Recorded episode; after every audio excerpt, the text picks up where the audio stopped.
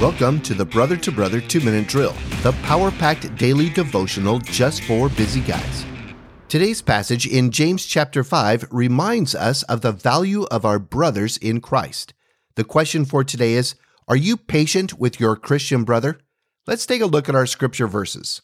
James chapter 5 verse 9. Do not grumble against one another, brothers, so that you may not be judged.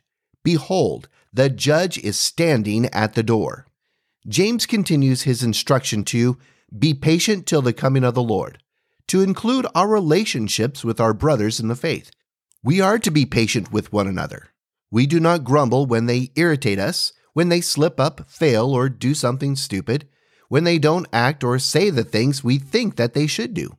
Over the years, I confess I have allowed my grumblings of my brothers to affect my view of them and it also affected the growth and depth of our personal relationships. I would harbor irritations with their lack of commitment to our church family, or with their foolish behavior where they would slip back into worldliness and then complain about the consequences that followed. In effect, I held grudges and didn't show grace or forgiveness.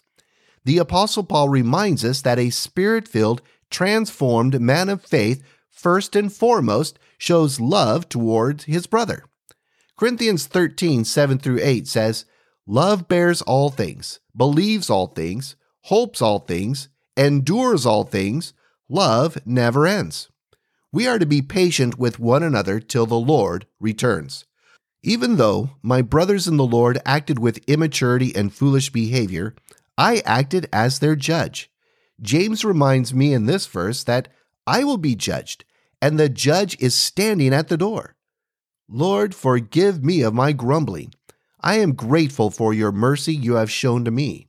Today, may I show love towards my brother and be patient with him as he walks his own path of faith and obedience to you. Amen. Thank you for listening today. Tell a friend about this devotional and join me for tomorrow's two minute drill.